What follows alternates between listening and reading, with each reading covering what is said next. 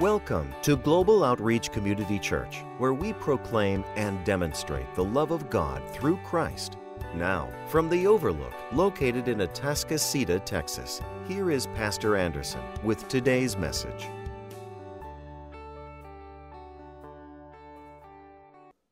We're going to look at verses 4 through 13. And I want to read them for your hearing. Philippians chapter 4, verse 4. Paul says, Rejoice in the Lord always. Again, I will say, Rejoice. Let your gentle spirit be made known to men or to all men. The Lord is near. Be anxious for nothing but in everything by prayer and supplication with thanksgiving, let your requests be made known to God. And the peace of God, which surpasses all comprehension, will guard your hearts and your minds in Christ Jesus.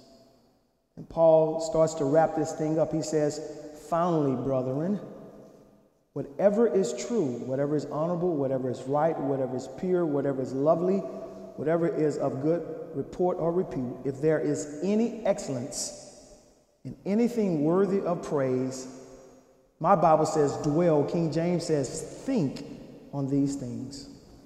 The things you have learned and received and heard and seen in me. Practice these things, and the God of peace will be with you.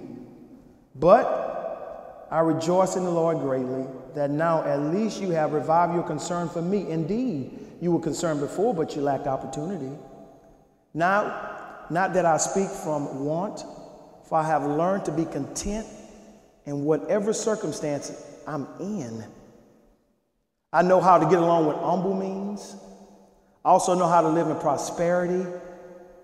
In any and every circumstance, I've learned the secret of being filled and going hungry, both of having abundance and suffering need.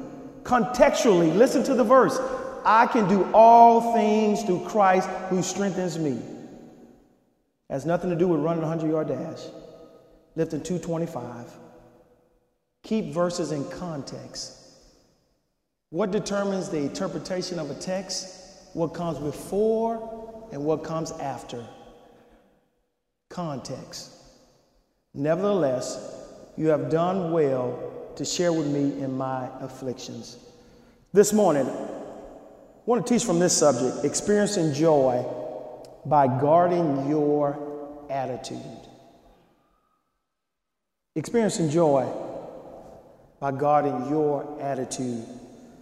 I love this quote by Charles Swindoll. He says this The longer I live, the more I realize the impact of attitude on life. Attitude to me is more important than facts, it's more important than success, than what other people think say, or do. It is more important than appearances, giftedness, or skill. It would make or break a company, a church, a marriage, or a home. The remarkable thing is, we all have a choice every day regarding the attitude we will embrace for that day, because it's a choice. We cannot change our past. We cannot change the fact that people will act in a certain way. We cannot change the inevitable. The only thing we can do is play on the one string we have, and that's our attitude. Swindoll says, I'm convinced that life is 10% of what happens to me and 90% of how I react to it. And so it is with you. You are in charge of your attitude. Why? Because attitude is everything. So here's my question to you this morning How was your attitude this week? How was your attitude when you woke up? How was your attitude on the way to church? Couples, how's your attitude? Because the way that you speak to your mate will set the tone and the temperature for their attitude that day. So write these four words down joy is a choice. Joy is a choice. And you need to understand that today. 72% of Christians leave church with no joy. They hear the teaching, they worship, they in praise dance ministry, they're doing all this great stuff, but they leave, and 72% of Christians walk away from Bible teaching churches without joy. And we have to understand that joy is a choice. You choose to have joy, and you choose who you allow to steal your joy from you. So, how's your attitude? So, Friday morning, I met with my pastor. I just love meeting with him. March will be 40 years of ministry. He's seen it all. 40 years. So I said, Pastor, how did you get through your rough times? He said, That's easy. I kept my joy. That's too easy, Pastor. That's too simple. I need something deep. Because y'all know we always want something deep. Pastor, how did you, son, listen to me. I kept my joy. He says, 42 years. When I was selected to lead the church, we had 30 members, Anderson. We were raising $70 a week, and they voted to give me 75. And I said, How are you guys gonna give me 70 and you're only raising, how are you gonna give me 75, but you're only raising 70 a week? That just doesn't make sense to me.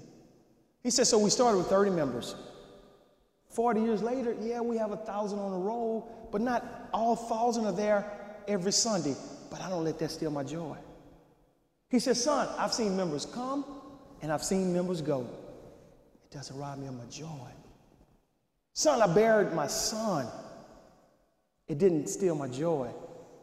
Son, I was preaching and my dad got cancer, and I would have to get on a plane after every Sunday of preaching, fly to LA, take care of my dad for the week, pastor the church, get back on the plane, and come back for six months, and my dad died. And the deacons didn't even want me to go see my dad. And they raised fuss in the church because I wanted to go see my dad. But, son, I did not allow that to steal my joy. I officiated many sermons. I've buried many people in 40 years. I've married many people. I've been lied on. I've been talked about. Man, people have twisted my words. And some stuff I just blatantly said, and I know better now that I'm 75. But man, don't lose your joy, son. Churches are closing, pastors are leaving ministry. But, son, don't lose your joy. Because at the end of the day, and you know, pastors say this at the end of every sermon this joy that I have, the world didn't give it, and the world can't take it away. How's your joy this morning? Are you allowing people, things, and circumstances to steal your joy. You can't change people. We're going to find out in this lesson circumstances are up and down, and things will break down and give out, and you got to replace them. How's your attitude this morning? Philippians, the entire book is a book on joy. And when you are feeling down, this is the book that you need to run to because Paul, big theme in this book is about joy. Four chapters, joy. 104 verses, joy. 16 times he uses the word joy or rejoice. It's about joy. And he wants the church at Philippi to understand I am in this dingy, cold Roman jail, but the jail will never rob me of my joy. I'm in jail because I preach the gospel, but I still have joy. I hadn't seen this church in 10 years. I'm 800 miles away from this church. I'm headed to Nero's chopping block. I'm about to die, but I still have joy. All this stuff is happening to me, but I still have joy. So he writes to tell them in this particular chapter that you have to guard your attitude because your attitude, not your wife's attitude, not your children's attitude, your attitude will rob you of your own joy. Add this to your list. You have to manage your personal thoughts and your attitudes. You do. It's not God's job. God is not going to come out of heaven and manage your thoughts and manage your attitude. He's giving you the responsibility to manage how you respond, to manage the thoughts that goes into your mind, the words that are coming out your mouth. It is your responsibility. So Paul is in prison. And this morning, whatever your prison happens to be, you have to remember that God is with you even in your prison. God is right there. I'm in prison. Maybe it's not in jail, but He's with me. He's with me even in prison. He knows that the bills are due at the end of the month, and maybe I don't have enough money. He's aware that I have this doctor report and I may have to stay on medication. My pastor said, Man, I would have these guys that were faith healers, and I would have these guys that would come by and tell me that I had ulcers on my leg, and God never healed me because I didn't have enough faith. And he said, Man, I'm pastoring and I'm laboring and I'm trusting God, and you have the audacity to tell me that God won't heal me because I don't have enough faith? He said, No, I had faith. But God allowed me to stay in that prison and he healed me 30 years later because he had to get. And he healed me. God knows that. How's your attitude in your prison? Maybe you're carrying the weight of being the caretaker. That's your prison. How is your attitude? How are you treating people when they may not treat you the way you need to be treated? Today we're cutting. This is not one of woo messages. How is your attitude? Far too often we try to manipulate people. We want to manipulate them. We want to control them. God has never called you to manipulate anybody or control anybody. He called you to be you. He doesn't control us. So what makes you think you need to control people? And many times when we can't control our children and we can't control our spouses and we definitely can't control our coworkers, that messes with our attitude. But you shouldn't be in the controlling business. That's his job. Your job is to monitor how you respond to what they say. Maybe they may say something that gets on your last nerve, but how do you respond with your attitude? Pastor Blewett Sunday. Pastor Blewett this morning. So before it gets to you, God has to cut me. So Paul says this. Let's look at a few verses. Philippians 4 and 4. Rejoice in the Lord always. Again, I will say rejoice. So when the Bible was written, let's go to school. The Bible was never written with quotation marks, verses, chapters, punctuation. One free flowing Bible. And as you read it, sometimes you have to read it that way. But then, in the days of King James, they went in and put in punctuation, they divided chapters. So I honor that. So he says, rejoice in the Lord always. Again, I will say rejoice at the end, exclamation point. It means to rejoice, to be excited. And Paul writes it twice. And anytime you see anything in the Bible repeated, he's placing emphasis on that. He's telling you to rejoice. This is a man that's in prison. He's been guarded by the Roman elite guard, the same guards that would guard Caesar, the same personal bodyguards that would watch over Caesar. Caesar puts those bodyguards and attaches them to Paul. And Paul still says, rejoice. Again, I say rejoice. When he says rejoice, what he's saying is you need to acknowledge that God is in control. And when you acknowledge that God is in control, you don't have a problem rejoicing. And when you acknowledge that God is in control, you move from acknowledging to asking God for his help.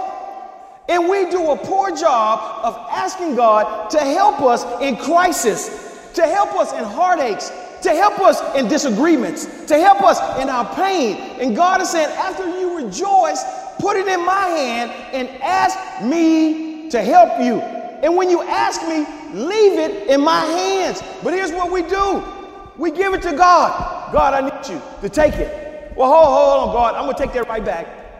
Wait, wait a minute, God. I need you to help me. Two days, no, I'm going to take it right back. Well, now, God, my child is in trouble. But now I got it, God. I can control it. And, and you say, see what you just did? I think every now and then do it again. I think God just want to say, no, I got it. But since you know more than me, I'm going to give it back to you. God is saying, rejoice, be glad. He's not saying don't live a carefree life, but what he is saying is whatever you go through, put it in my hands, leave it there, trust me that I am in control, and celebrate the fact that I am in control. And whatever problems you're going through, I know how to take care of it. Oh, this verse right here chewed me up this morning. I couldn't go to sleep, so I got up. Because I'm a guy, I love word searches. Because the Bible is written in Hebrew, Aramaic, and Greek. And if you got to understand a word, you got to research the original meaning of the word in its original context. So watch this. Verse 5. Let your gentle spirit be made known to all men. The Lord is at hand. Underline gentle spirit. Gentle spirit in the Greek means this. There are just sometimes you need to let the Lord fight the battle. That's having a gentle spirit. He says it's not up to you to take revenge. That's a gentle spirit. It's for me to do that. So while you're facing your problem, stop trying to get revenge on people. Have a gentle spirit. Rejoice. Put it in my hand. Let me do what I want to do. You just understand it's my business to take care of my business. But you want to make my business your business. Your child belongs to me. Your mate belongs to me. Your mother or mother in law belongs to me put them in my hand and let me take care of my child the way I see fit of taking care of my child. Have a gentle spirit and stop taking revenge on people. That's the word in Greek a gentle spirit. Because here's what God knows when you don't have a gentle spirit, it causes anxieties and stress.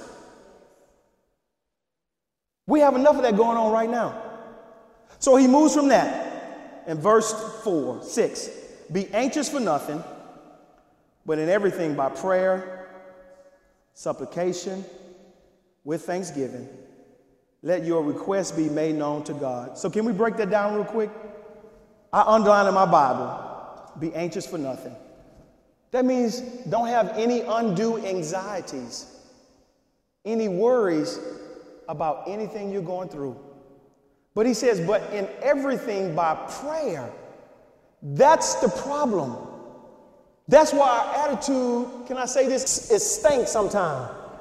It's bad. It's because we don't pray.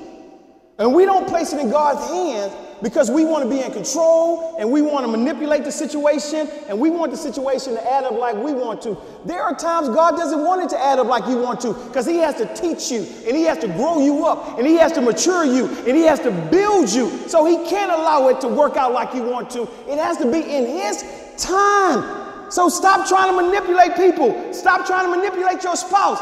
Put your spouse in God's hand and let your spouse grow by God's timing. Be anxious for nothing. This is a command, it's not an option. He says, by everything, prayer. So, Brandon, I think I put that up here. You got two choices. You can be anxious or you can pray. That's your choices this morning. Man, God is so simple. That's your choice. You can be worried, filled with anxiety that your son is not doing what you want him to do. You can be worried or you can pray. What's your options? And what are you choosing when you leave here? Because God is concerned about every area of your life. Your marriage, He's concerned about it. Your singleness, He's concerned about it. You being a father, He's concerned about it. Yesterday at the dads conference, we had all these dads in here. You know the biggest problem with most dads? Is that they're chasing their careers and they're chasing and pursuing this stuff, but they're forgetting about the family. And I can't tell you how many dads, after I got through talking about praying for your kids, spending time with your kids, engaging your kids, like man after man after man at the conference came and thank you, Pastor. Thank you, I need that because I'm chasing a dollar. I want to build a career. I want to retire one day. When I get home, I want to disengage. Brother, you got to re engage. Your kids need you. Maybe that's why we have a generation that's beating up teachers. Because the dad is absent. Mama, y'all doing a heck of a job. But dads, we are nowhere around because we think it's money that's going to make our family. Listen, money comes and goes, but you got one shot with your kids and they're gone. And whether it's a blended daughter from a blended family, a biological daughter like Aaron, it doesn't matter. I got one shot with my daughter. That's it. I got one shot and she's gone. One shot. So Paul says, here's your choices. You can be worried or you can pray. Be anxious for nothing, but in everything by prayer, supplication, with thanksgiving, let your requests be made known to God. I'm going to deal with that verse, cut the sermon in half, and give you the rest next time. Supplication. Here's what supplication means requesting an answer to a specific need. That's supplication. Sometimes we're just praying too general. God said, man, be specific in your prayers. Ask me for what you want. Be very specific. Thanksgiving. Here's why he says Thanksgiving. Because if you learn how to thank God, you'll, less do, you'll do less whining and complaining and grumbling. Because you understand that you have a faithful God who is worthy to be praised, and you are giving him your specific request, and you are thanking him in advance for however he chooses to deal with your marriage, your mate, your brother, your father, your co-worker. It's his job. But you need to be very specific. And then it says, with thanksgiving, let your request. So that speaks of a definite, specific prayer. Watch this. God, I got these requests. I got debt, and I lack the finances. Would you provide and help me discipline my spending habits to get out of debt? God, I have pressure on my job. And I'm worried about my child, but they put down your child. What are you exactly worried about? Figure it out and be specific, and you move it from the worry jar to the prayer jar. And that's the problem. We keep it in the worry jar and we never move it to the prayer jar. And sometimes when you move it to the prayer jar, this is what I found in my life. I'll go back six months later, man, I was worried about that. Man, God took care of that. Oh, I was worried about that. Oh, man, God took care of that. Man, I was worried about this. This never happened. Why? Because we build up stuff in our mind that may never happen and we worry ourselves to death. And God is saying, stop worrying and start praying and give it to me. Things are out of control. I need you to bless relationships. What kind of relationships? Where in your relationships? God is saying, be very specific. Well, God, I need more money. Look at this prayer. These are needs. I need more money. Here's money. Don't you come rob me of my $4. We need more money. Okay, what do you mean more money? And if God gives you more money, what are you going to do with the more money that He gives you? And that's the problem. We worry and we don't have a plan. Because God made some of us a millionaire, we'll lose our mind. We don't have a plan. So, in closing, here's what I've done I'm type A, I'm very driven. I'm so driven, I have to admit to myself, I have problems resting.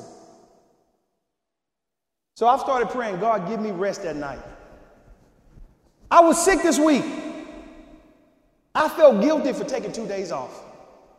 Any men like that? That you thank you. Thank you for being thank you for being honest.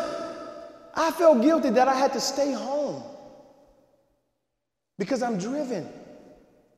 But God says, listen, if you just relax, I'll get more done with you relaxing than you working because you're trusting me in prayer. God, give me rest tonight. Specific.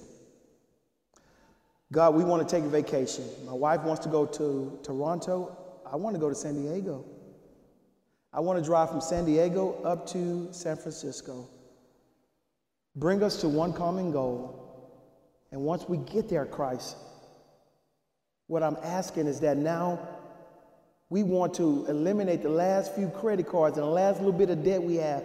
Because God, I'm praying to God like this, I'm being specific. Because Aaron's about to be 16. And we hadn't had a car note, at least me, for five years. Are you hearing me this morning? I'm trying to be as basic as possible. But we got to give Aaron Cheryl's car to use, not to own. That means my wife has to get another car. God, would you help us be disciplined? Watch this to live on a budget for the next six months that we can accomplish specific goals and specific purpose. Y'all see how I'm praying? Be specific in what you're asking God for. Define it. And then trust God. Don't worry about it. God, I'm praying for my son. Okay, great. You're praying for him. What do you want me to do? What are you asking me for? God, I need a mate. If I give you a husband, what you gonna do with him? Are you ready for him? Have you prepared yourself? Because married, being married is not easy. So here's how I want to close. I want to challenge every man in here. And those you who are married, take this home to your husband. Stop being so worried about money. Stop being driven by success. Slow down. Spend time with your family. Rest in Jesus. And if you're worrying, take every worry and put it in the prayer jar. Be anxious for nothing, but in everything. Here's my everything, God. God, I can't take care of my parents. You can. Thank you. I don't have the money, but you have it. God, I need a home health care provider for my mom. I'm not going to worry about it. He's provided six days a week, five hours a day. I had to get to the point where I didn't worry about it. How's your attitude? So, can I close with this? The longer I live, the more I realize the impact of attitude on life. Attitude to me is more important than facts, it's more important than success, than what people think, say, or do. It's more important than appearances, giftedness, or skill. It will make or break a company, a church, a marriage, or a home. The remarkable thing is, we all have a choice. Every day regarding our attitude, we will embrace for that day. We cannot change our past. We cannot change the fact that people will act in certain ways. We can't change the inevitable. The only thing we can do is play on one string that we have, that's your attitude. Because I'm convinced that life is 10% of what happens to me and 90% of how I react to it. And so it is with you. You are in charge of your attitude. How's your attitude this morning? Father, we thank you for the words of Paul. For the last six weeks, we've been looking at maintaining joy. Visit us online at www.globaloutreachcc.org. Remember, your life matters because it matters to Christ.